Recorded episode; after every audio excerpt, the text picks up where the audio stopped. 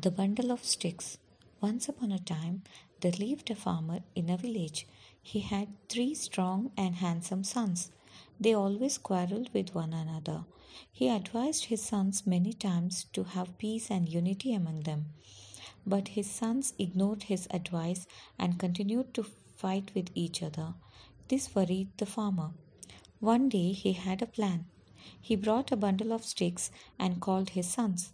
He asked each of his sons in turn to try to break the bundle of sticks.